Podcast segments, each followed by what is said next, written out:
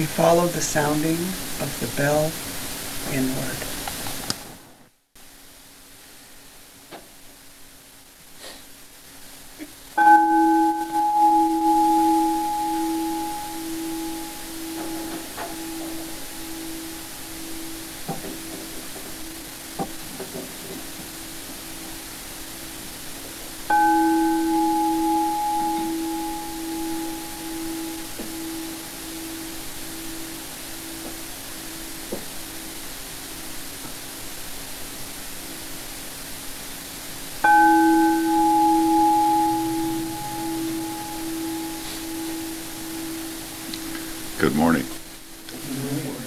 Join me in prayer. As we know together that this is the day our Creator has made just for us, all for our delight and all for our enjoyment, all for our praise and all for our devotion. So I give thanks for this day, for the life-giving rain. I give thanks for each one here who braved the weather to share this time with spiritual family. I give thanks for this beloved community, for the support it gives me and the opportunity it gives me to support others as we come together to celebrate our divinity. We are more and more deeply anchored in that divinity. We remember who and what we really are, which is spirit made manifest in a human body with a human mind. And so we take this time to remember that that is the truth of us. We develop our divine qualities and share them with others, and all of us benefit and grow spiritually. So for this I give thanks and grateful for the perfect and beautiful unfolding of this service this morning. I say thank you, Spirit. Thank you to each one here. And together we say, and so it is. Amen.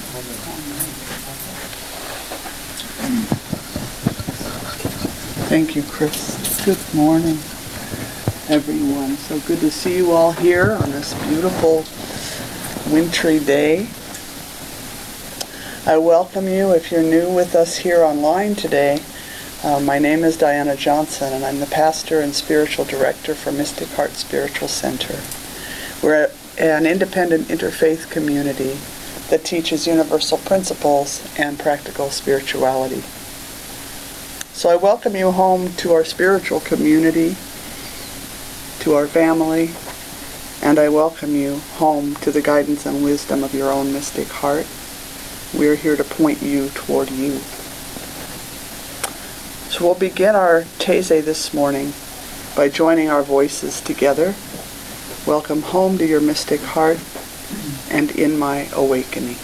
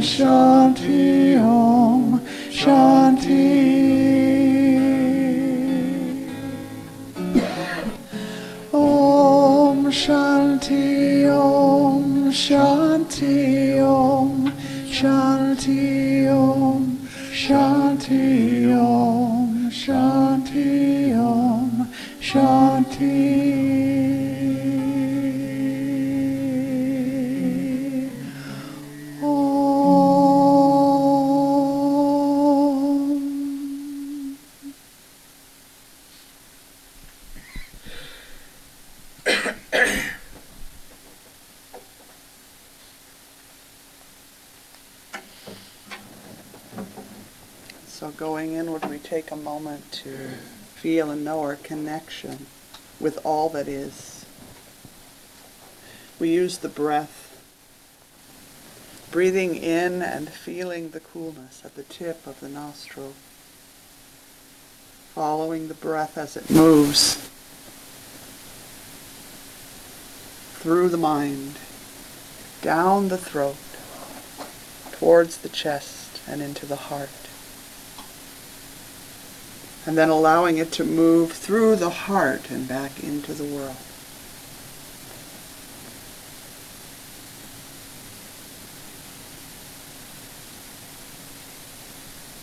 So in through the nose, cycling fully to the heart, being released by the heart.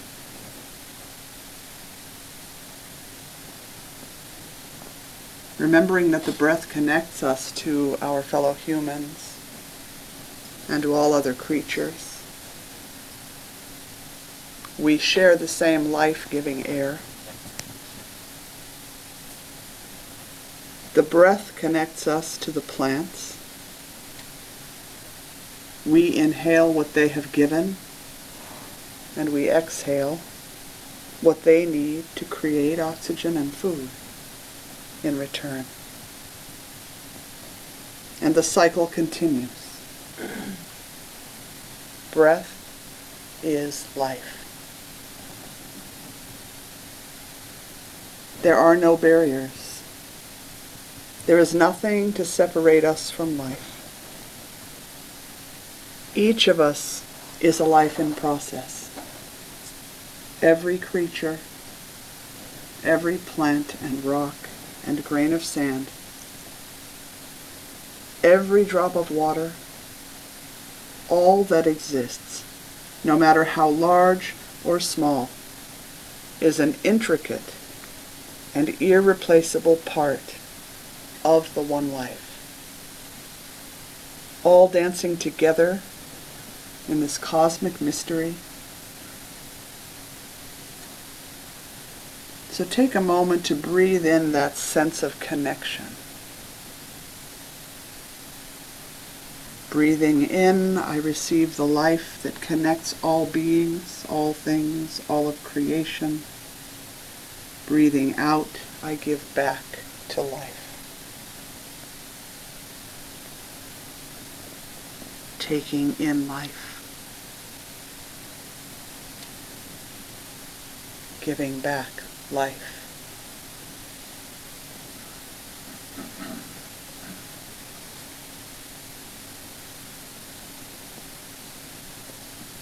As human expressions, we are given self-reflective consciousness, the ability to make choices, and so our responsibility is to make them wisely, to care for our brothers and sisters, human and otherwise, to care for the Sacred Mother as she gives of her nourishment, to make an honorable and noble contribution to life itself doing no harm, and aiding in the transformation happening in our world. We are experiencing a silent awakening.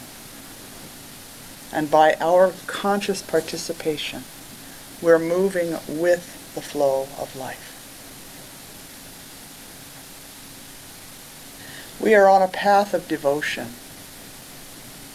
whether we know it or not.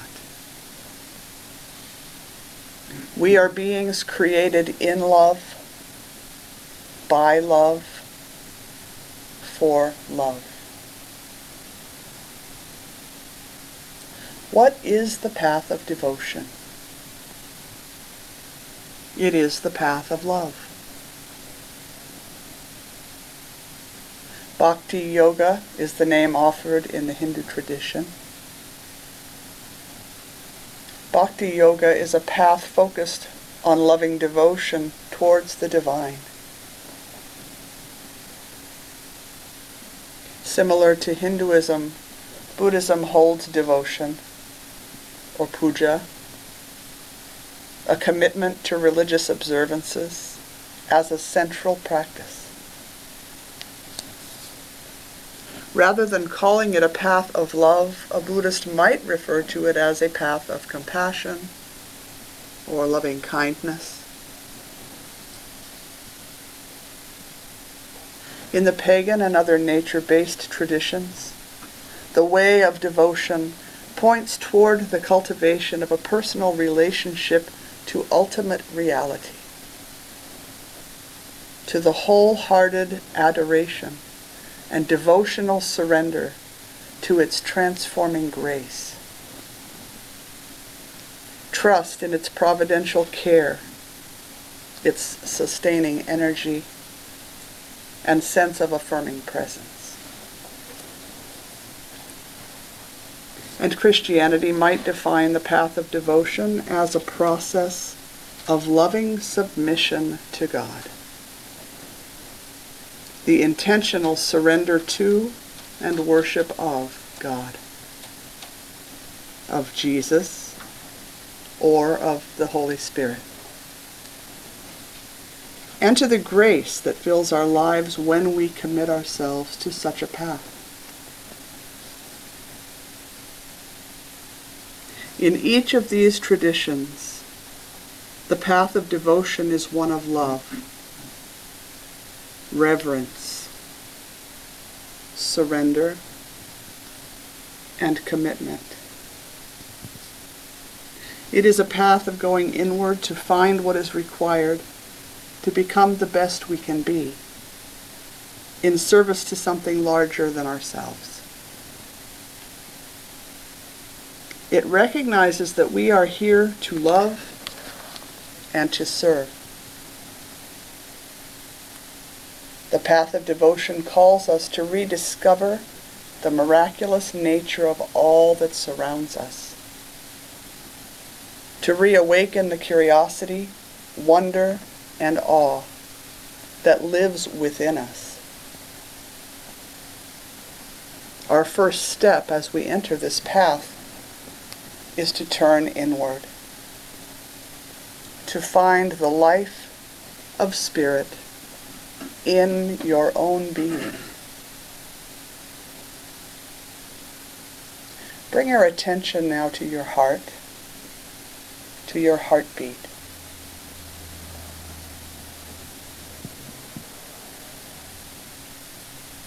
Allow every breath you take to be drawn all the way down into the heart. To nourish and soften the heart.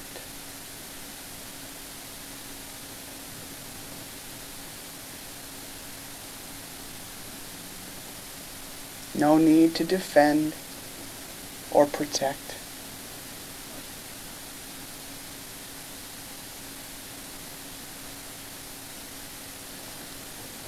Every breath a loving gift of spirit.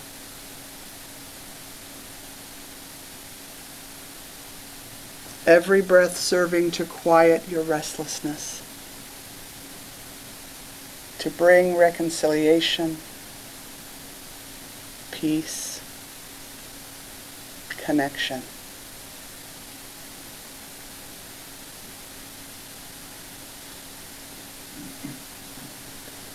Breathing in, I receive the life that connects all beings, all things, all of creation.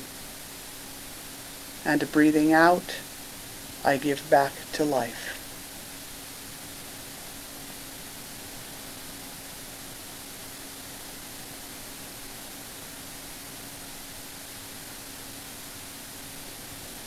Breathing in, I receive the love that connects all things. And breathing out, I send my love into the world.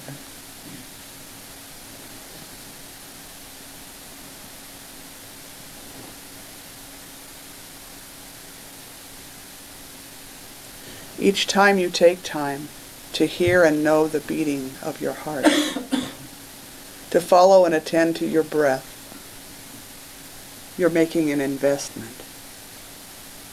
And it grows and deepens with time. Every conscious breath, received as a gift of spirit, connects you to your divinity.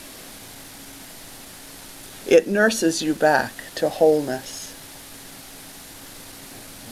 It carries you home.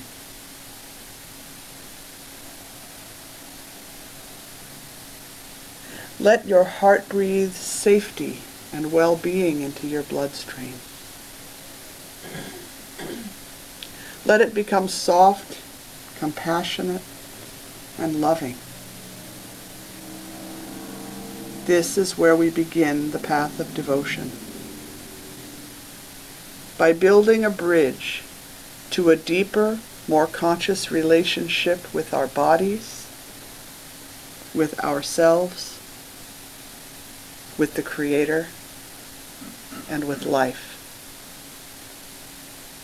Until we can be with our own lives in a loving and peaceful way, we cannot easily access our love, compassion, and caring for others or the world.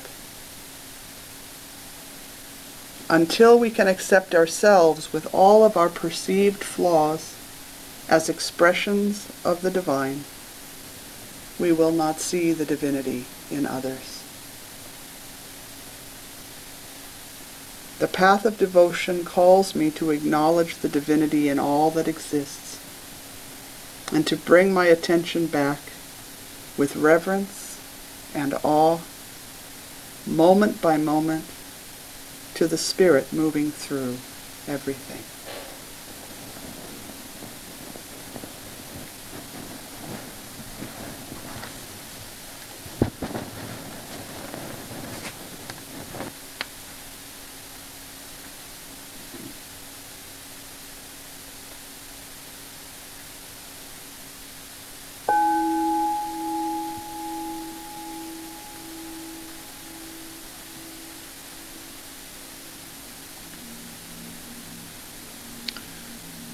The path of devotion is our natural disposition. Young children instinctively devote their full attention, energy, and love to whatever they are doing. Completely surrendered to the moment, they see the world around them with unbridled wonder and awe. They give themselves fully to life, holding nothing back. This is the meaning of worship.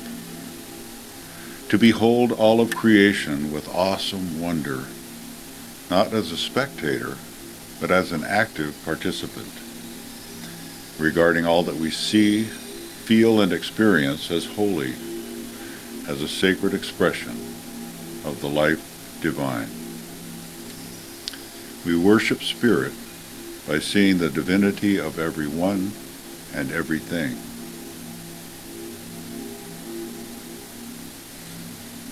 Three minutes of shared silent meditation this morning, let us remember the awe and reverence with which we beheld the world as children, the unconditional love and wonder that poured forth from us spontaneously. Let us worship creation with the same wholehearted abandon, fully surrendered into the great mystery.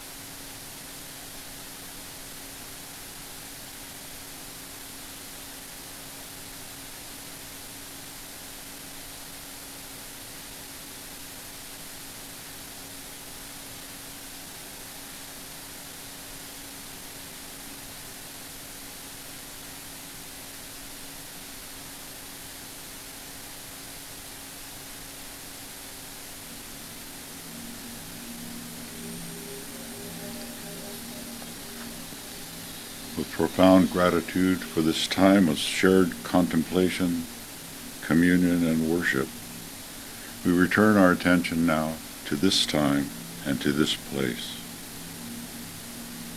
maintaining our childlike awe and wonder, affirming our oneness with all of creation, and participating completely in this one divine life.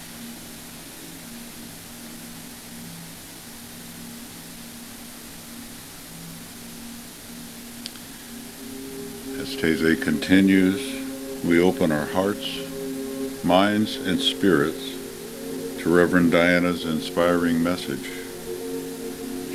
We allow the divine wisdom and intuition of our own mystic heart to remind us of who and whose we are, and to guide each of us on our own unique, individualized path of devotion.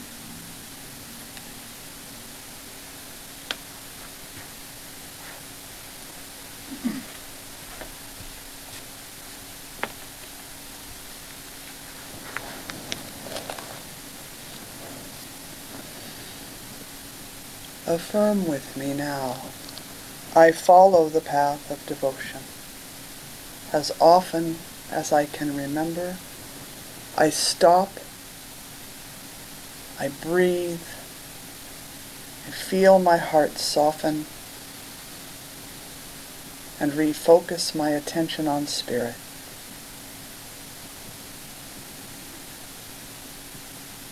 I immerse myself in the serenity of prayer even if only for a moment. As I do, I feel my belonging, my connection once again. I put Creator first in my life and find my home in the heart of God.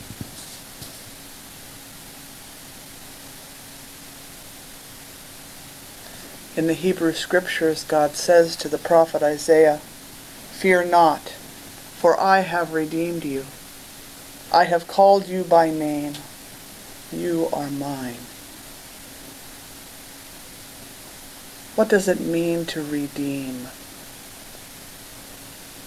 To see or recognize the value in something or someone. To acknowledge one's inherent value. This beautiful passage is here to remind us that each of us is valuable. Each of us is a perfect and intentional expression of divinity, a beautiful and loving part of creation. Creator sees and knows our value. Who are we to question? In the week ahead, allow yourself to be reminded of who and whose you are. Take moments to breathe, to soften the heart, to receive the love that connects us, and to send that love on. Love is a great teacher. Remember that the love of Spirit is Creator's self-givingness. And that as an expression of the divine, you too have a giving nature. Take as many opportunities as you can this week to give of yourself. To bless the world with your time, your attention, your talents or skills. Offer a smile, an open door, an extra set of hands. Offer your listening ear, your loving heart. Take a moment morning and evening to offer blessings to yourself to others, and to the world. to offer gratitude for your healthy body, your sound mind, your loving spirit. Gratitude for the many blessings that surround and fill your life.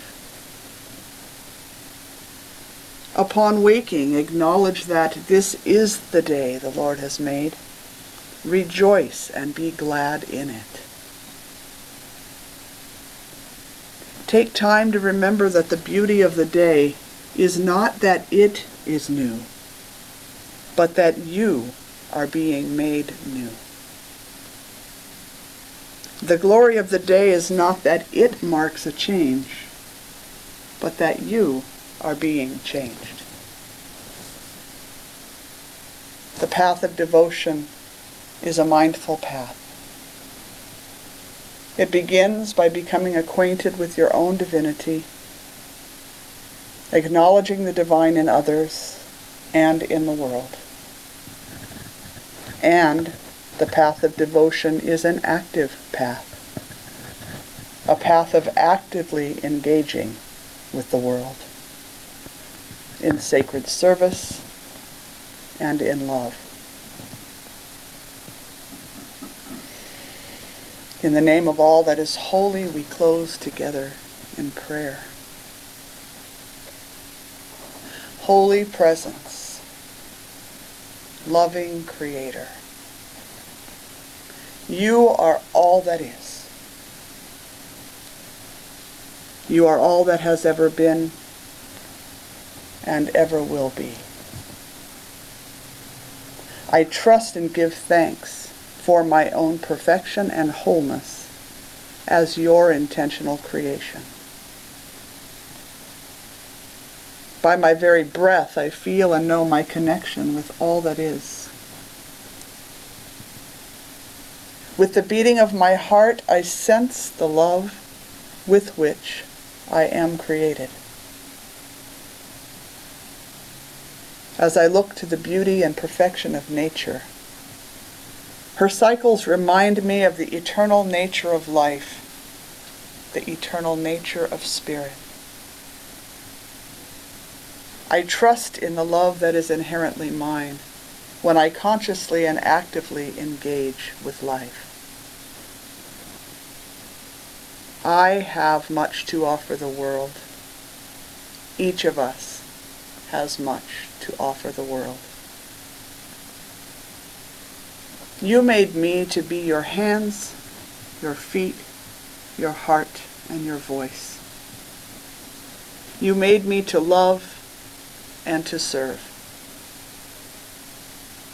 And so I do. I offer myself. I offer my life. I walk the path of devotion. I give thanks for the beauty and blessings that shower my life, and for the challenges that build my character, my resilience, and my faith. God's grace takes many forms, and I receive it all with reverence, with awe, and a deep sense of gratitude. By my conscious attention and choice, I place faith in the goodness of life as the center of my life. I make joy my state of being and love my way of being. I thank you, Spirit, for your power and presence in my life, in my heart. I thank you for the grace that fills every moment. And giving thanks for this time of communion and the depth of my connection, I rest knowing that this prayer guides my thoughts, words, and actions as I move into the coming week. All that unfolds from this moment on is answered prayer, and I give thanks for it. And so it is. Amen.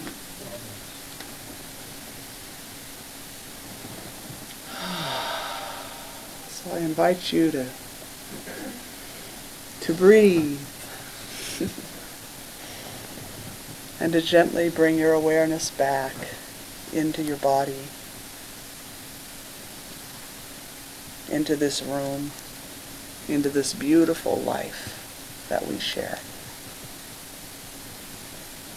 As you feel ready, if you haven't already, opened your eyes and peek around at who's here in community and communion with us this morning. Good to see you all here. So as we close our Taizé meditation today, we offer an opportunity for you to share of your financial good in support of the work that we're doing in the world. And if you're joining us online, you can go to mysticheart.org to find a donate button or a mailing address. so as we offer this time for your offering, I offer a video. Um, beautiful, beautiful video. So enjoy. Let our name be Amen.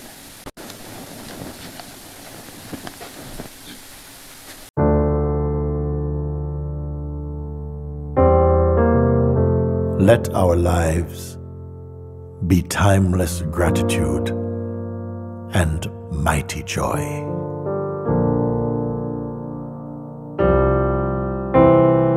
Let our heart be great peace and Holy Spirit. Let our name be. Amen. Let our lives be timeless. Gratitude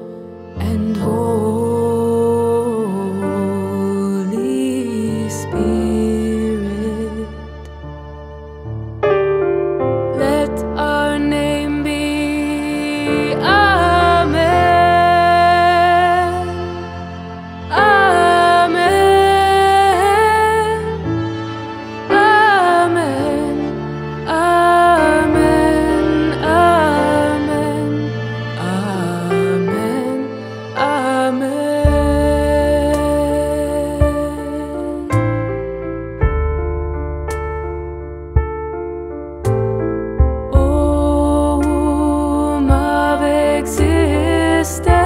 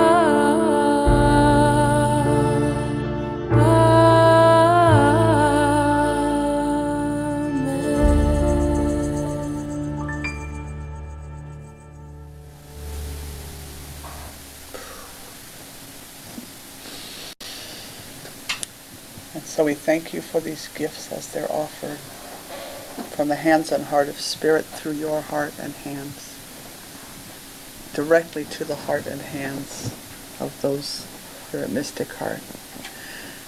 We use these gifts well to do good work. So I say thank you. To each one, thank you, Spirit. And so it is.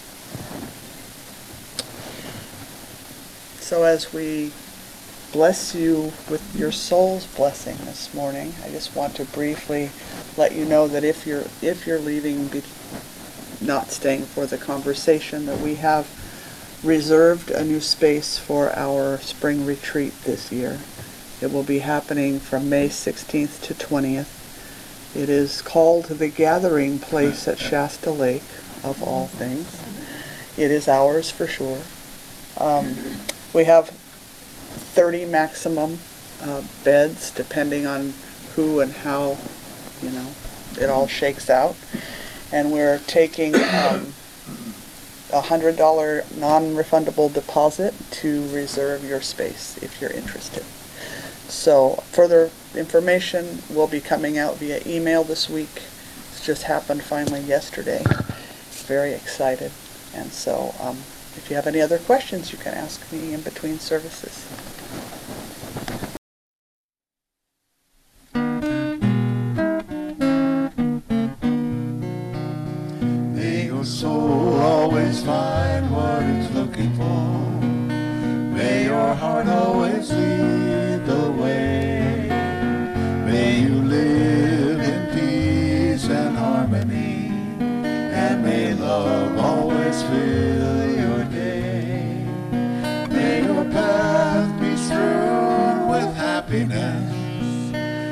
Success find you everywhere.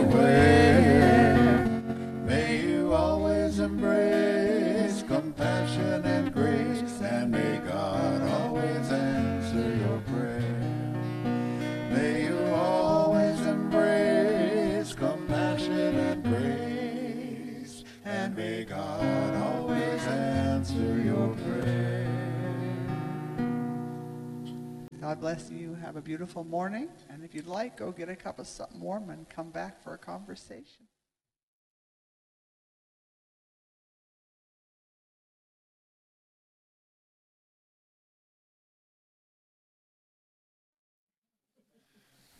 Well, good morning. Good morning. Another beautiful day in the neighborhood, isn't it? Yes, it is. So please join me in prayer. And together we know and affirm and recognize that God has showed up at this place, fully present, fully giving of itself, of, of its wisdom, its infinite wisdom, its unconditional love. All the attributes of Spirit are here, alive and well, and expressing us, each one here. So I give thanks for, to each of you for coming today, for bringing your unique light of spirit and sharing it with your beloved community. I give thanks for this service, this opportunity to come together and celebrate our oneness with each other, our oneness with spirit, and to deepen our experience of the life divine. So knowing that this time together unfolds perfectly, powerfully, joyfully, lovingly, and probably with a laugh or two along the way, I just say thank you, Spirit, and so it is. Amen. Good morning, everybody. Good morning. Welcome, welcome, or welcome back. Welcome to those joining online. My name is Diana Johnson, and I'm the pastor and spiritual director for Mystic Heart Spiritual Center. We are an independent interfaith community, and we teach universal principles and practical spirituality, and we come together in community. We love to have fun. We love to pray. We love to meditate. We just love. How's that? That's what we do. So I welcome you here uh, to our family. I welcome you home to your own guidance and wisdom. That's what lives within you. And I invite you to join us in song as we begin today. Our Welcome to the Mystic Heart, our one big family. And then we've added something called the Silent Awakening this month. It's a little tricky, so here we go.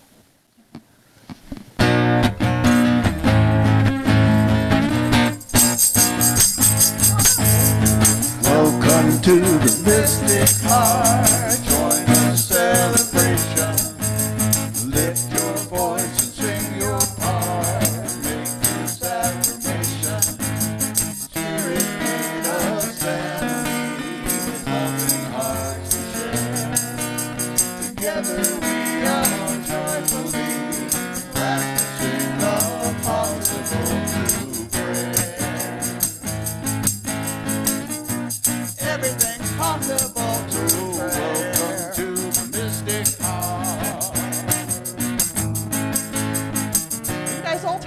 This morning or something?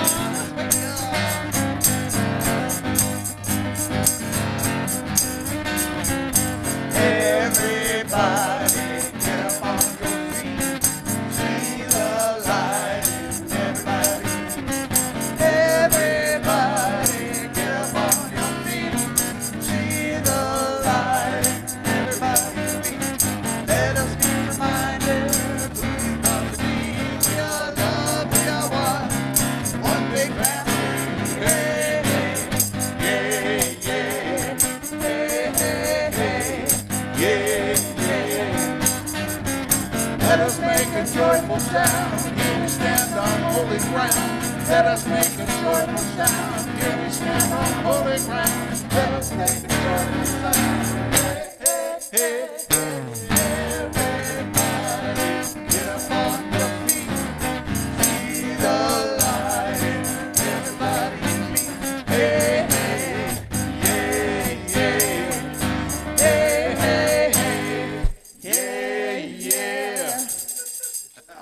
Right, the Silent Awakening. We're only doing the chorus of this as a chant. So we did it last week, but you'll catch on. I have faith.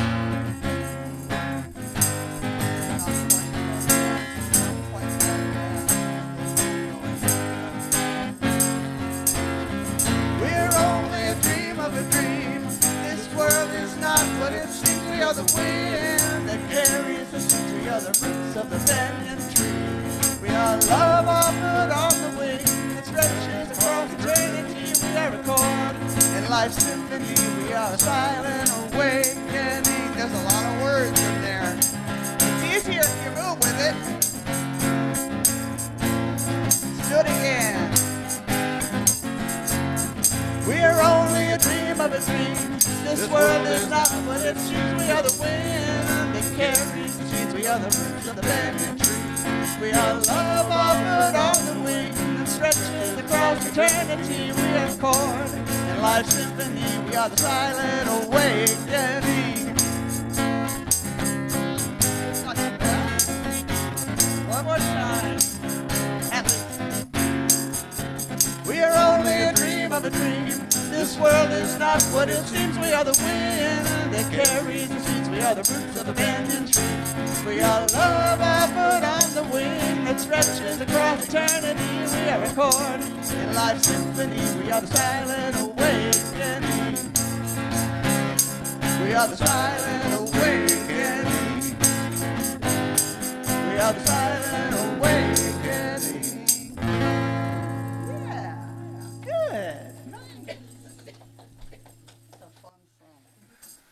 Gonna have to play the whole thing as an offertory or something before the month's over, just so you can hear the whole song.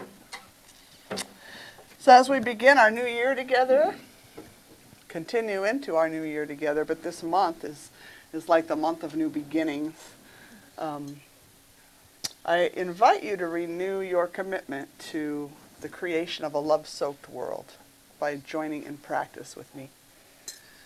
Engaging the body and allowing Spirit's presence to be a felt presence, to bring our conscious awareness to the breath as we breathe in peace, letting it move into our nose, down our throat, down into the heart, and then allowing the heart to breathe that peace back out into the world.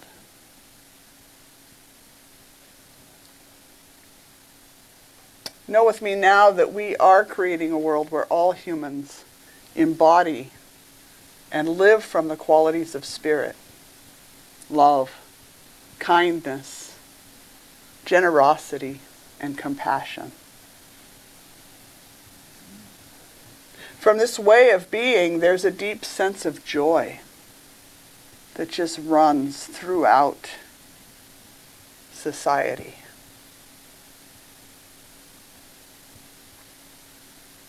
There's a sense of contentment and sufficiency.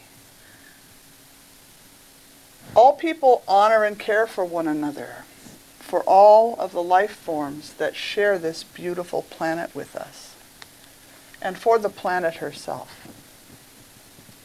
We realize that we are connected to all of life, that we are dependent on the planet to sustain us, and on one another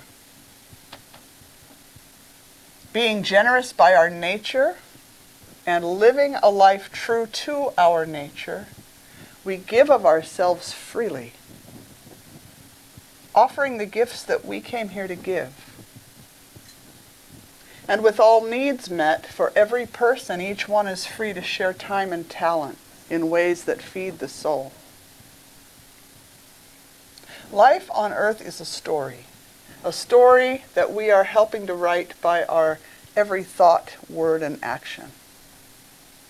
Together we envision a story where all beings are well fed and all enjoy the comfort and safety of home, where health and education and healthy relationships are supported by social systems that are grounded in wellness and wholeness where all beings find a sense of purpose. We welcome this new way of living, valuing every being for its uniqueness. We practice living authentic lives. Integrity comes naturally as there is no need to protect or defend. With love and generosity and kindness guiding every human heart, our world is free of hatred and violence. We recognize the abundance that surrounds us and gratefully receive all that is needed to live physically, mentally, emotionally, and spiritually fulfilling lives. All beings experience thriving like never before as we learn to see the sacred in every one and everything. We walk in reverence and gratitude for all that we have been given. We maintain this vision day by day, moment by moment. We are not swayed by appearances. Each of us works to align our actions with our vision, living these changes first in our own lives, with our family and friends and neighbors. And a new world is being born. In this process of profound change, this community stands as an open and welcoming place for all who seek support, belonging, and family. By the power of our deep faith, this prayer is acted upon, answered even before it is spoken. A spirit knows our heart's desire and intent. In full expectation of its graceful unfolding, we release it to the creative power and intelligence that I call God, to the one that gets it done, and so it is. Amen. Amen. I'm so glad y'all are here this morning. We're bringing awareness back. If we haven't already, take a peek around. You probably already gave all the hugs and the waves and all that. But if you haven't, I've heard so many people this year approach me and say, this is going to be a good year. Amen. I've heard that so many times. Like, I feel a shift. Something's changed. You know, I, I expect good things are happening. Have you guys been hearing that from people, or have you been feeling that? Yeah, I'm feeling that within myself as well. Are there changes happening in your lives that you would care to, to share, to have witnessed, to have prayed for, to have just a listening ear? I wrote, made a story up when my daughters that I adopted were little, Mhm. so that they would not feel like they were left out or left behind or abandoned. that they picked me when they were in heaven and they picked their natural mother to carry them. Mm-hmm. And so I told that to my kids, and they seemed to be really happy. Bernice was five, and Lizzie was two when I got them.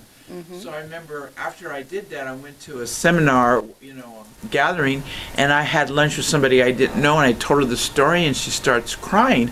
I go, "What's wrong?" She goes, "I gave a baby away, and I always hated myself for it, but now I feel like I was part of a divine plan." She goes, "You need to." Have this book published. And so I found an artist and he's doing the work. I found a publisher and I'm going to get it published. Really? Yay! Good for you.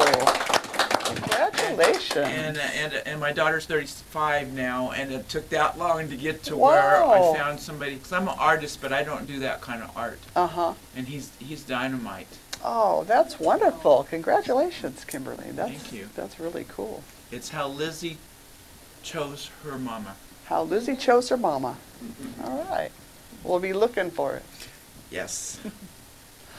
What else is going on in your world that you want to share?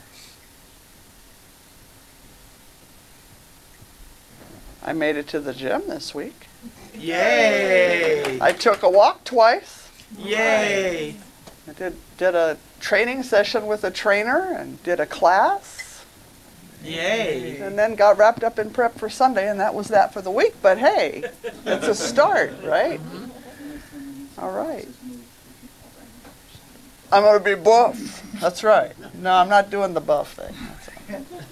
Thank you. Toning is, You're doing the buff thing? All right. Go. You go. I just want to tone, man. I just want to be toned again. Feel all floppy. Sometimes. Gary figured out how to get a car back on the road. Oh, and that's a good thing for you, I imagine. Yay! that's cool. Sometimes, you know, really coming in here, it just feels good to be witnessed. You know, to be able to have somebody celebrate with you, to honor your accomplishments, to pray for you if you're wanting prayer, whether it's prayer for something challenging or prayer of gratitude or um, it's just good to have that support. So that is one of the hugest blessings about our spiritual community, for me. Um, our theme this month is Silent Awakening. Stole it from that song we just sang the chorus to. And the topic of conversation this morning is the path of devotion. We had a really nice, to me it felt like the energy was a really nice, really meditative uh, Taizé this morning. So during that Taizé, we gave devotion a particular definition, and we talked about it. Um, well, let me ask, does anybody that was here remember kind of how we defined that? Kind of surrendering to who we truly are. Okay, surrendering to, within. to who we truly source. are. What else? That was a part of it for sure. Was there a, yeah, go ahead. Say hold, holding all of creation in awe, wonder, and reverence. Okay, so holding all of creation in awe, wonder, reverence. There's still a word that was big in our definition that's not there yet. Redemption. Oh, we did talk about redemption. What does it mean to be redeemed? We quoted. Uh, what did it mean to be redeemed? that you have value, Okay. So a recognition, turn in for your, right. like a. There you go.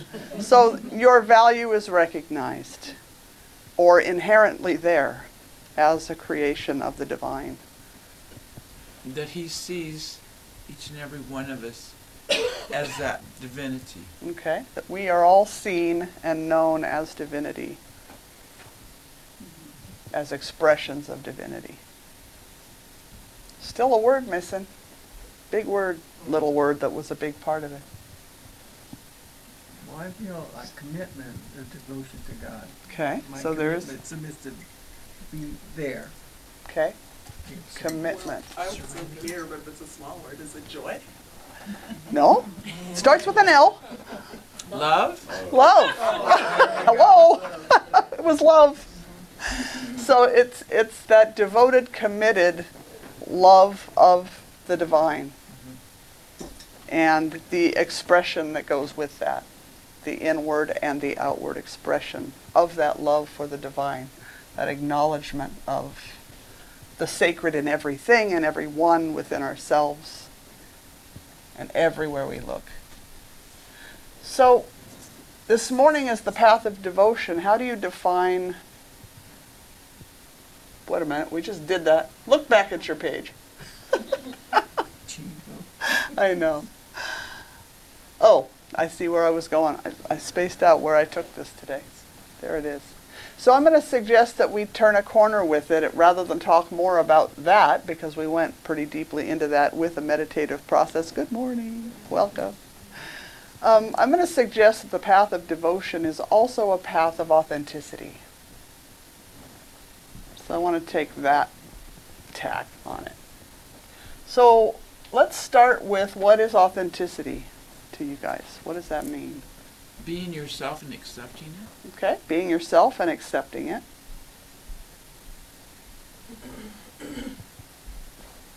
Anything else to add? I'm saying truth. Your Huh? truth. Your truth. Okay. Uh, no, you first. Um, I would add to that and say being yourself free from the conditioning of the world. Okay, so being yourself free of the conditioning of the world Or its opinions. Okay, Amanda? Following the actions of your heart. Following the actions of your heart. Nice. I would also add rising above fear. Okay, rising above fear. Because it takes doing that to to be that self, yeah. Ties in with that, it requires vulnerability. Okay, it requires vulnerability. Okay, yeah. Doreen? Understanding your soul's journey. Understanding your your own soul's journey. Being willing to walk that journey even when it feels risky. Mmm, being willing to walk that journey, even when it feels risky. Mm-hmm. That's where the rising above the fear comes in. Mm-hmm. Yeah. Anyone in this room walking a, j- a journey that never feels risky? Just wondered. I mean, I thought maybe somebody. Might be that song, if your dreams don't scare you, they ain't. They ain't big enough. Yeah, I like that one too. So the root of the word, um, authenticity, shares its meaning with things like author, authentic, and it means um, original or genuine when you take it back to its roots. So genuine or original.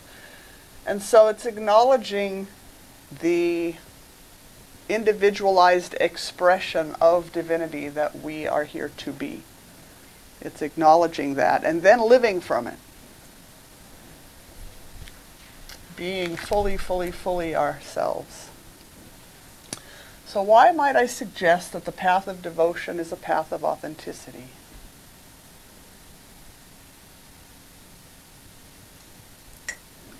Maybe, um, I think that everyone wears a mask and they change their masks for whatever the situation is. Mm-hmm. And if you're a authentic, then you're not wearing a mask. Okay. You're being who you truly are. And that's scary because maybe not everybody's going to like the authentic you. Right? So you got to step out and Kinda not risky. worry about what if everybody likes you. You got to like yourself first. Okay. Nice. Thank you. Vulner- Vulnerability. Being vulnerable. Vulnerability. Yeah, being vulnerable. So, how are devotion and authenticity connected here? Can you truly be devoted to something that's not true and real for you? Okay. It's Yeah. pretty- If you're gonna be truly devoted to something, it's gotta be something that rings inside of you, Right. past all of the other things, and is truly authentic to you. Mm-hmm. And if it's not, you're not, you're not gonna be able to be truly devoted. Situationally, you could turn left or right against that thing, but hmm if it's something that is you, you cannot turn from it. Right. Thank you. I'm still having a hard time with this. I don't know why. Mm-hmm. Maybe just because I, I feel tired today. Maybe. Mentally. Keep going. Okay. So in order to live a life of, of true devotion, we're, we're looking to the sacred, right? Devoted to the divinity, to whatever we call that spirit, that presence, and recognizing that that is expressing as everything. And in order to to do that, I have to really see God's fingerprints everywhere I look. And in order to do that, I have to be able to have one of those places that I'm looking be inward. And I have to be able to accept that I am that as well. And for me, it feels like that has to come first. If I can't accept that in myself, can't know who I truly am, how, how do I find a sense of true devotion to God? It then becomes something very much outside of me. And while I believe that whatever we call God is outside of us, it's also through, in through, it's, it's all that is. So it can't be outside only. Right?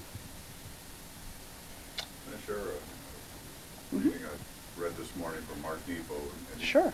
He talks about, uh, we have to recognize within ourselves before we can recognize it Right. in somebody else. So we, we have to, you know, strip away all the non-essential junk that we cover ourselves with and, uh, and check in with that. And then that, that opens us up so we can be devoted and loving with other people. Yeah. Yeah. And that that within, for me, that that's the voice of the divine for me. It's not like my egoic mind self that I'm checking in with. It's that that higher wisdom place in me. It's that place that feels and knows. So I'm going to share a 2-minute video that speaks to me of devotion and authenticity. And then we'll have more conversation. Just 2 minutes long.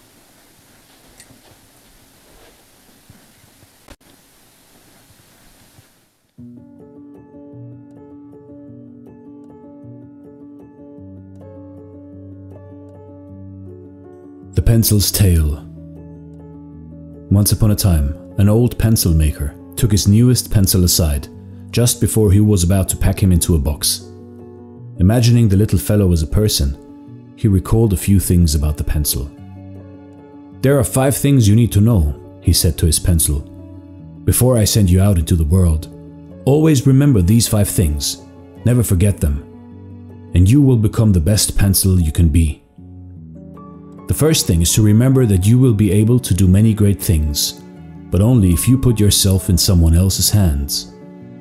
From time to time, you will experience a painful sharpening, but remember that this will make you a better pencil. Also, keep in mind that you will be able to correct any mistakes you might make along the way. And the most important part of you is what's on the inside. And remember this as well. Upon every surface that you are used, you must leave your mark. No matter what else happens, you must continue to write. It seemed the pencil listened to him and promised he would remember these five things so that he could live his life with heart and purpose. You see, in life, in your life, put yourself in someone else's hand. Embrace challenges for growth. Learn from mistakes. Value inner qualities. And leave a positive mark on the world. And you too can become the best pencil there is.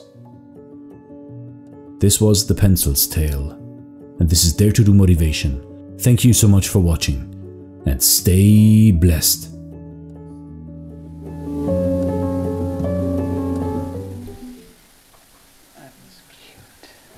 But it also and good. Yes. It definitely hit home. Okay. So how's it tie in for you with our conversation?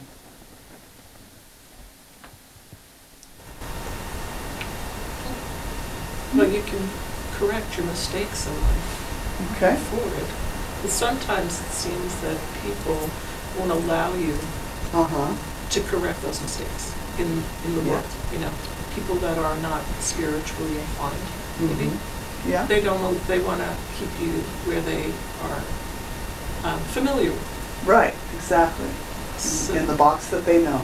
Yeah, Yeah. and so to correct your own mistakes and, and know that spirit forgives, Mhm. or we forgive ourselves. And we forgive ourselves. And that that's really all we are responsible for. Mm-hmm. Others' opinions are what they are. Nice. Thank you. Were you wanting to speak, River? Your hand was up and I did see it. Did you like the pencil tale? Oh, I like this. Oh, you like that. That looks like fun. Yes, David. Yeah, I think it reminds me, it's time to get the letter out. I like it. Time to get the lead out. I feel like this is so cute because I'm in the moment. Well, a few minutes ago, realized that I totally mixed up a date on something, Uh-huh. and yeah, I feel like there's a sense of uh, you know a little shame around that for not getting it right. Yeah. And now I'm like, I need to go through this process. In the moment, while you're talking about this, I'm forgiving myself and not, you know, feel like I let people down or upset, you know, or Right. cause something chaos. Uh, very Yeah. interesting. Brenda, I thank like you. the first statement that, um, as a pencil, you're inert until you put yourself in somebody else's hand. There you go. Be guided by God. Be guided. Trust your guidance. I, It is parallel to that. When we surrender, when we let go of control, mm, um, that we're not, and, and we are connected with the divine, but also um, just that path, that path of scribble. yes. So letting go of that, that illusion of control that we have, you know. And surrender, surrender was part of devotion, so that, part of, part of the scribble. Well, going really deep into this pencil situation. Uh-huh. First of all, we have a pencil maker.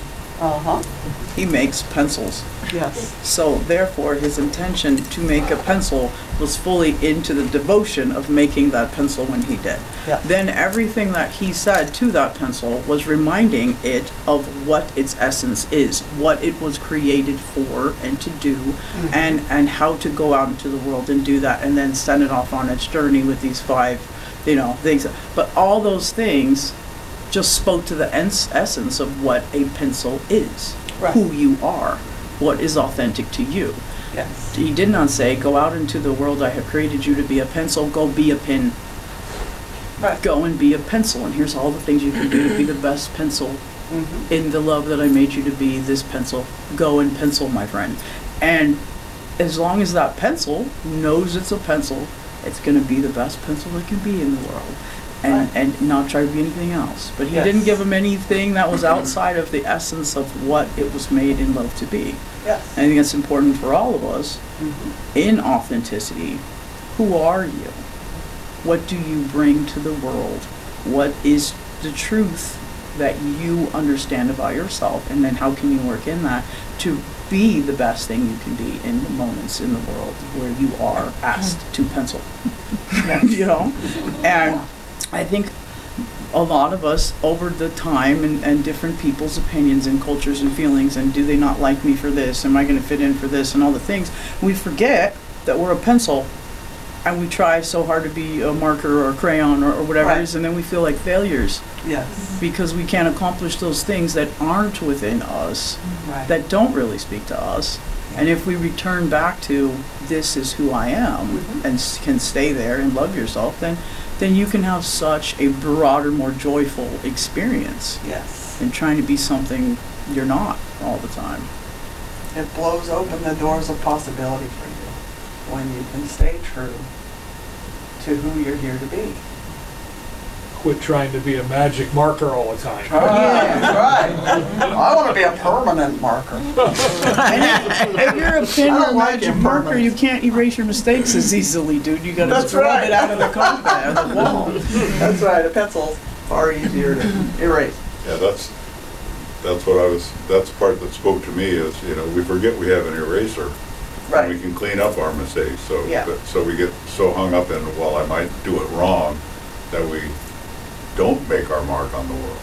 Right. Yeah. But we all have, we all have a mark to make, we all have a difference to make. We do. Yeah. Oh. We're we're our creator made us to be a pencil, but then our parents tell us to be something else.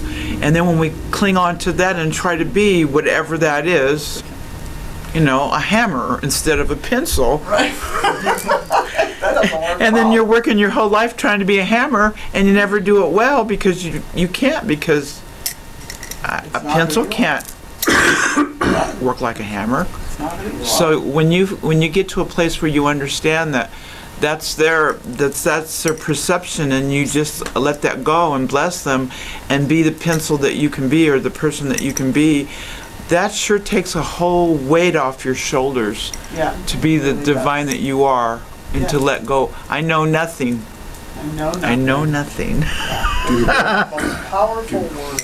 getting back to the whole eraser thing, I was just thinking that I, I think that having an eraser isn't necessarily um, associated with mistakes because um, in my in my job I was responsible for writing a lot of things down with pencil. Um, and at the time, some a lot of times at the time when I wrote it down, it was it was correct. Mm-hmm. but then something changed. Oh, nice. And so uh, I just I would then have to go back and say, well, this this no longer it Right. applies, so I'm going to get rid of that and put something else in its place. Yeah. So I don't think we necessarily have to think of it as as mistakes as much as things have changed in my life, and I, Right. and I need to move on, and this that doesn't apply anymore. I thank you for that. Because it's so easy for us to think of everything we're erasing to be a mistake. And it's natural in our lifetime that many times over we're going to change. We're going to change again and we're going to. It's not that our essence is changing, it's that we're peeling back the coverings to let more and more of who we truly are come forward. And as we do that, there are going to be apparent mistakes or things that need to be adjusted just because we're now listening more closely to who we're here to be. Yeah, thank you. Um, Bob had his hand up and Ken. Well, by doing our spiritual practices, would be a better pencil so we can stay sharp. Okay. Yeah, so the spiritual practices kind of form a, a sharpener, right? Yeah. They keep us sharp, keep us connected to the divine. I love, I love that. um, I just can't stop thinking about the verse from Isaiah for me mm-hmm. today. Oh, Is there yeah. any way you can just read that again? Yeah. I think you have it here. It is. I'm gonna get it word for word though, so let me pull it back.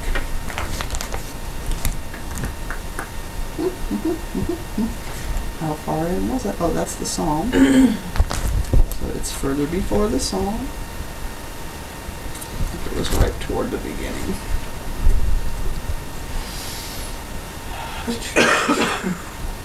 See if I really had all of that memorized. I wouldn't have to turn pages. But the kind of pencil I am doesn't have that stuff memorized. We like your pencil. Thanks. Except before or after the meditation. That's where I'm probably looking in the wrong spot. Oh, there it is. It's right there. Okay. So I said this morning in Taizé, in the Hebrew scriptures, God says to the prophet Isaiah, Fear not, for I have redeemed you. I have called you by name, and you are mine. And so we talked about redemption. What does it mean to redeem? To see or recognize the value in something or someone. to acknowledge one's inherent value, to know that we are inherently valuable to spirit as an expression of the divine. And it, that the passage was here to remind us of that, that we are valuable, each of us perfect, you know, imperfectly perfect, humanly perfect, as expressions of divinity. And we're perfectly and intentionally made just the way we are. There was never an intention for us to try to be anything other than what we are. We're a beautiful and loving part of creation. And that nobody else can fill our puzzle piece. We're, we're, we're it. We're just as we are. So Creator sees and knows our value, and who are we to question it then? So that was where we went with that this morning. You're welcome. You had another, um, I think it was probably in the prayer at the end of Tuesday, that you talked about the challenges that we face that Yeah. build our resilience. Right. Um, and that was, that was the metaphor I thought of when he says, you know, you're gonna have to go into the sharpener and it may hurt. Right. you know, But it's gonna make you sharp. Right. But you gotta go into the sharpener because when you get broken, you gotta get sharpened again. You gotta get sharpened again, that's right. Yeah. In yoga, this is called tapasya, or Mhm. tapas, which means to um, basically like build heat, Uh-huh. right? So it's like sitting and doing the breath or whatever the practices are. Right? It's the practices that Right. refine us. It's the same idea. Yeah. The practice- Austerities, challenges. Uh-huh. Yeah, and, and there are times that we can consciously choose a path that isn't challenging. You know, we can choose to go to the pencil sharpener before we break. Mm-hmm. We can sharpen ourselves or have ourselves sharpened right up before we're break, broken or dull. Also, so to buy into it always has to be the challenges that grow us. I- I believe challenges do grow us. But so does consciously chosen growth. Doesn't mean it's not challenging still, but, you know, don't have to wait for something to come up. Going. Also too, what I'm getting, um, listening to everybody in this sharpening situation, is there's a natural progression, Mhm. right? So we have the pencil, the original sharpening, then we have a time of writing, maybe a time of rest, maybe a time of erasing, because if all we do is be in the damn sharpener, we disappear. That's right. So there, there, it can't be that fast. We need to, we need to have the natural flow of all the things that need to take place in between each sharpening. Right. As we're moving forward, because you ever just stick a pencil when you were a little kid into the Yeah, wall, and the just wall in watch it class and disappear. just went and went, and then it just disappears and it missed its whole in between It's- adventures. The mark that it might have made on the world, Never happened. Never because it happened. spent all its time focusing on being as sharp as it could. right. So good. Mhm. Th- There's really a lot of meat in that two-minute video. They mentioned sharpening before you break. Mhm. If- If you sharpen before you break, it- it only takes a little bit of your skin, a little bit of the wood. Right, If you're broken, it takes, takes a lot of wood. right, that's true. Nice. So someone already interpreted, put yourself in someone else's hands, Brenda, so thank you for that. So that's the surrender piece of devotion. That's the submission piece of devotion. So then there's the embrace challenges for growth. We've had quite a bit of discussion about that. Anything more that wants to be said around embracing the challenges for growth?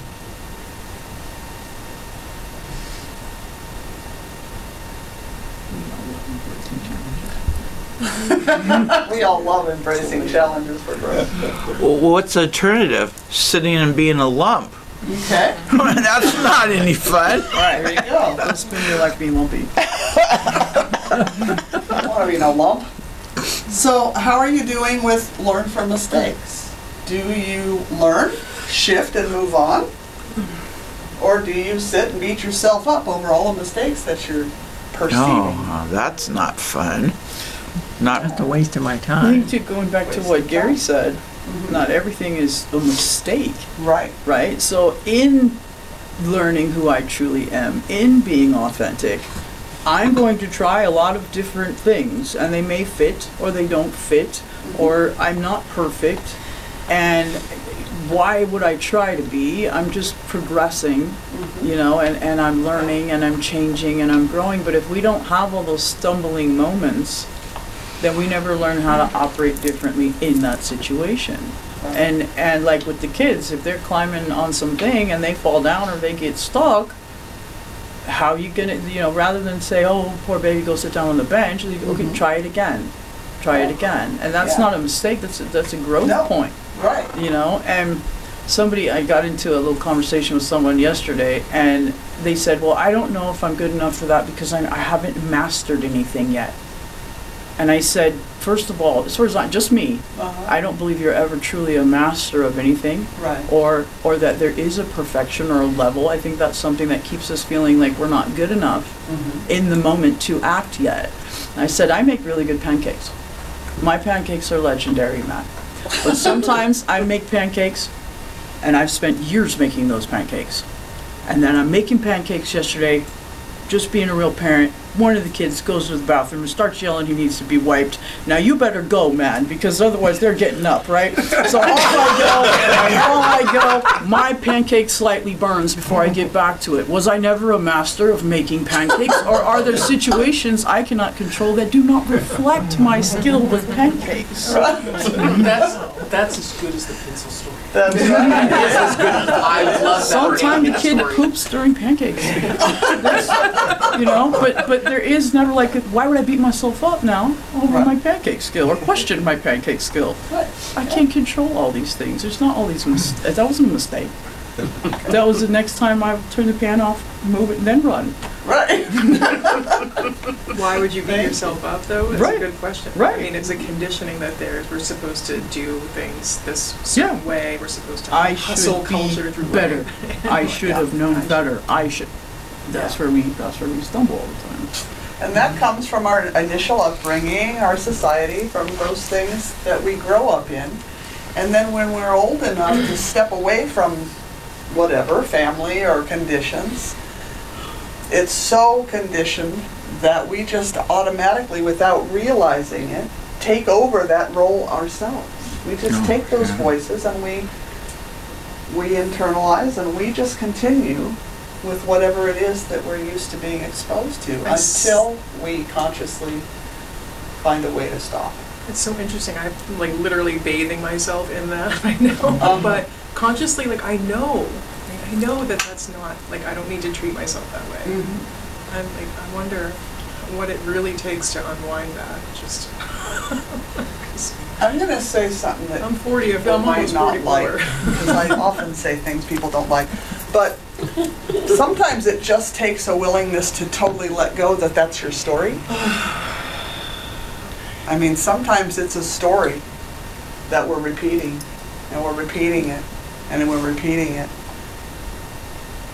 And sometimes it's just about stopping. You mean? It starts to happen, and you catch yourself, and you don't, you you just stop, you just turn, you just you know, it, it is, it's a story that, that it's difficult to put it down even. That's part of the story. And so a willingness to really just disassociate from those stories altogether is, is what it takes. I very much see full circle for me in this conversation how my not enoughness story mm-hmm. keeps me from understanding that principle that you were talking about, that we Yeah. are cho- we we are part of, we are our you mm-hmm. know, spirit working through us as us. There's a disconnect there, and I know these things conceptually so well. Right. Live them, teach them, but when it comes down to it, I, there's still a disconnect there, and I see Yeah. it. So I'm going to turn the other way. There you go. David, I'm not sure I completely got it right, but the gist of it is that uh, when Thomas Edison was developing the light bulb, he got criticized for failing again after a bunch of times, and he said, no, I've learned a hundred ways that this doesn't Right. work. Yeah, I didn't fail. Right. I definitely gained the knowledge Mhm. from, from it, but, uh, yeah. yeah. Yeah, that ties right in with what April Right. was saying, yeah. Yeah, it's not a failure. It's a, a shift in direction. It's just a shift in direction. Learning what isn't working, trying something else. Bob? Well, when I look at it, what I've learned is you wear this backpack in your life, and if you've got a story in there, Uh-huh. it might be in the shape of a brick or a stone, and you're carrying that around, and you get tired, and it isn't working. So all you Yeah. gotta do is stop, take the brick or the stones out of there, and you have more energy that you don't need to be carrying around Right. all those bricks or stones. Yeah. Because But sometimes the stones are really, really heavy. Sometimes Yes. they are really heavy. Yes. Are you done? Okay, I'll jump in. I'm sorry. For some of us, the I'm just going to turn into an, to another direction is something that we've heard mm-hmm. a lot. Yeah. And we have been less than successful with that. Mhm. So I would say that yes, and also coming into connection with other people who can speak into that, um, Yes. other ways of approaching that that may be a little bit more out the, outside the box may use less mental capacities and perhaps a more embodied way. You're a yoga teacher. Um, you know, there, there are ways. So for those of us who are sitting here going, but I've tried that, and it's not working, I'm just telling you, been there, done that, there are other ways. Thank you. When you were talking about your, well, you didn't call it your story, but your story, what came to my mind and how, what I use is every time my story comes up, I think, wow, that's, that's really an old, you know, story. And everything starts with a thought and the thought can be changed. So change your mind about your story. Mm-hmm. It's all attitude about it. And that's really been a tool in my toolbox. It's really helped me to become the better version of who I am now. And I'm still working on Yeah. even being better than that. Yeah, that's a great place to be and really seeing, right, being able to witness. Right. Sometimes we're Yeah. not, even- we don't even get to that place. Right. Being able Yeah, to see. but I just Yeah. wanted to say that. Yeah. And it can be a mental process, but it doesn't, it isn't, just because I'm talking about it the way I'm talking about it doesn't automatically mean it's only a mental process. It isn't for me. It's a very physical process, it's a very um, spiritual connecting process, it's an energetic process. So there are lots of ways, you're right, there are lots of ways to make that shift. But ultimately, it is that shift that frees us from that pattern. So whatever ways we can find to make that shift. But the awareness, like you're talking about, the awareness that the pattern is there and looking for that, those tools that can help us to just say, I'm done with this, like really done with this. Willing, willing to be done with this. It's really the somatic approach and not in any sort of like structured yoga way that helps me. Like I need to take Uh-huh. this, I need to sh- like shake and move and dance Right. and like Yeah. actually Mhm. move it out of Yes. my system. Yeah. Cool. I Saw your hand waving. Oh, not true for everyone, I know, but that voice that comes out when we when we feel that we have made a mistake, like you said, you touched on it. Where did it come from? Where did we absorb that from?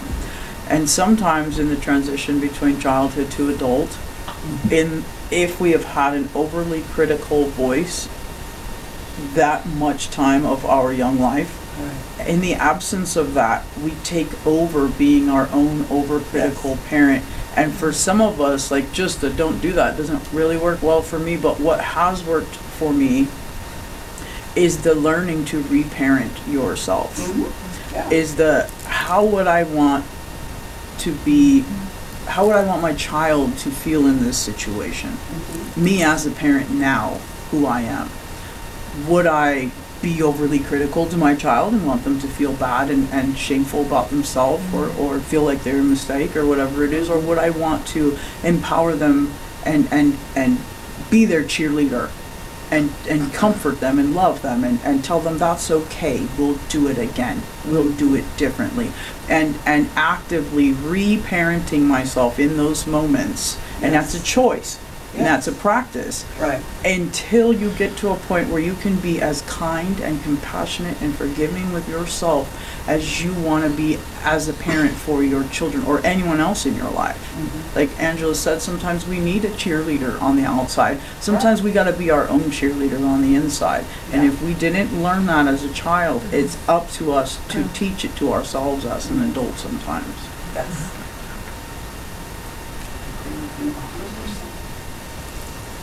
That's part of, all wrapped up in the willingness to do that, to make the effort to move in that direction. I think that everybody here is really blessed because we're all on wherever we are in our lives. Um, before I really got on whatever this is that I'm on, because I don't want to call it a path anymore. It's kind of who I am. But we're not taught those things. You know, our minds go round, round, and round, and round, and round, and this, this, and this, and this, this, and this. People aren't taught they have a new choice. They can make a different choice. Right. They can change the way they think about it. They can change their surroundings. They have a choice. And we weren't taught we have a choice. Yeah. And everybody here now knows, because they're here, that they have a choice and they can be different or they can make a new choice. Right. They can reparent themselves. Right. They can do whatever is required, and all of that requiring the willingness to be different on the other side. There has to be a willingness and a real desire to be different on the other side. So I'm going to wrap us up because this has been really great, even better than I thought it might be with a little pencil story. We're all deep thinkers. I know. I love it. I love it. So we're all leaving our mark on the world, whether we know it or not. It's not about whether we are or not. We're leaving some kind of a mark on the world. We're here. We're interacting with other beings. We're having an impact. I invite you to take this question with you this week. What kind of a mark will you leave on the world? What kind of mark do you want to leave on the world? What's your heart calling you to leave? Maybe spend some time contemplating this path of devotion and path of authenticity. Who are you here to be? Who and what are you devoted to? What does your life show you? When you look at your life, it shows you where your devotions lie. What are those things? You know that everything you need in life is already within you. The Christian Gospels tell us that the anointing that you received from Him abides in you, and you have no need that anyone should teach you. It's from 1 John. You're already complete. You have that inner guidance, that voice of spirit you have all the answers. Sometimes we don't like the answers, but we, we have them available if we're willing to spend the time to go digging and asking and listening and dancing and whatever else it is. You're already complete, every one of you, Candace included. there is nothing wrong with any one of us. There is nothing missing from any one of us. We are each perfect and intentional expressions, individualized expressions of divinity. And the mark that you leave on the world is uniquely yours. Nobody else is going to make that mark. So this has been another great conscious conversation. And we can continue over lunch if we want to, or we can just put it down for a while. have some lunch. But first, join me in knowing this truth for yourself. And I think I'm going to reshare the prayer from this morning. I'm just going to speak a prayer, but I really, um, this one came through and it really moved me as it came through. So I just want to share it again. In the name of all that is holy, we close together this morning in prayer. Holy presence, loving creator, great mystery, you are all that is. You are all that has ever been, all that will ever be. I trust and give thanks for my own perfection and wholeness as your intentional creation.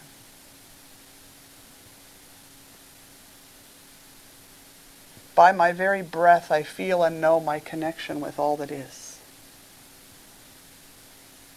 With the beating of my heart, I sense the love with which I am created. As I look to the beauty and perfection of nature, her cycles remind me of the eternal nature of life, the eternal nature of spirit. I trust in the love that is inherently mine when I consciously and actively engage with life. I have much to offer the world, as do each one of us. You made me to be your hands, your feet, your heart, your voice. You made me to love. You made me to serve. And so I do. I accept.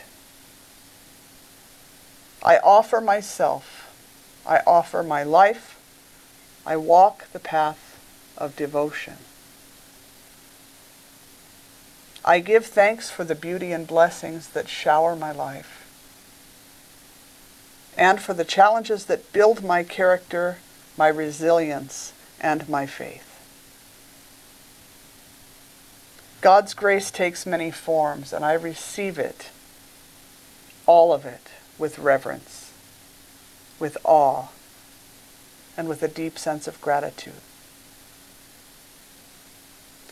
By my conscious attention and choice, I place faith in the goodness of life as the center of my life.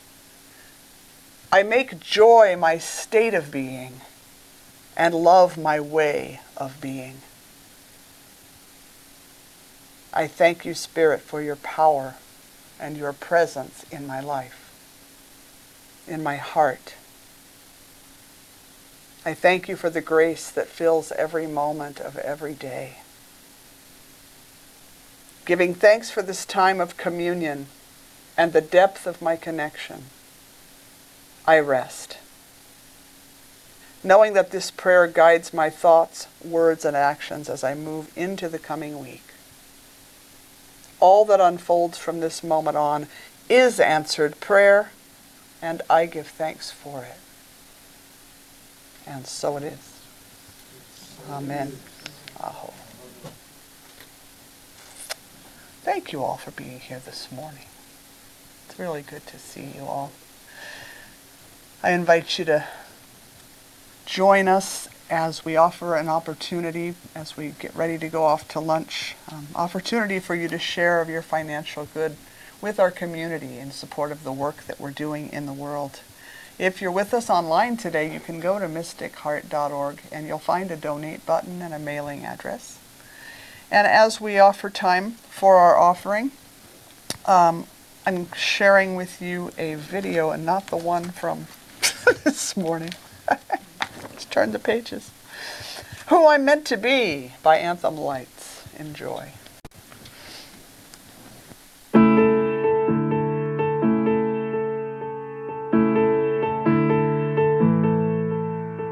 Every day I run a race, just trying to get ahead. Don't think about where I am now, just where I wanna I'm losing so much precious time But will I be satisfied in the end? Oh, in the end. I don't wanna spend my life Trying to fight for what's not mine. I don't wanna lose myself In someone else's dream. I know I was made with a purpose to reach past the surface, live life fearlessly. I want nothing less than to be who I'm meant to be.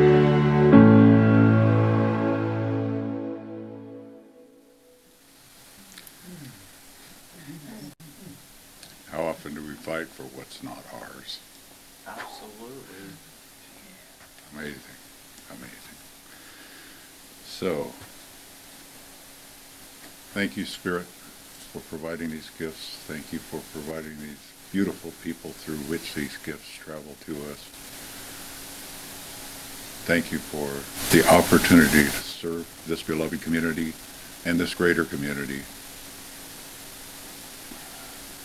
And so I just give thanks for each one here, for each gift. We pledge to steward these gifts wisely and to keep the bookkeeper's pencil sharp. Amen.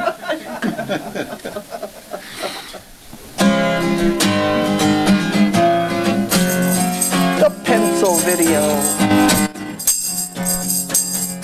All together, hand in hand, we see the light, we take a stand, and we are changing. Whole life for you and me. Take your past and set it free, and share this blessing. Love be with you, peace enfold you, spirit lift you, breathe it in. Truth come through you, make good flow to you. Let joy renew you until we meet again. Love be with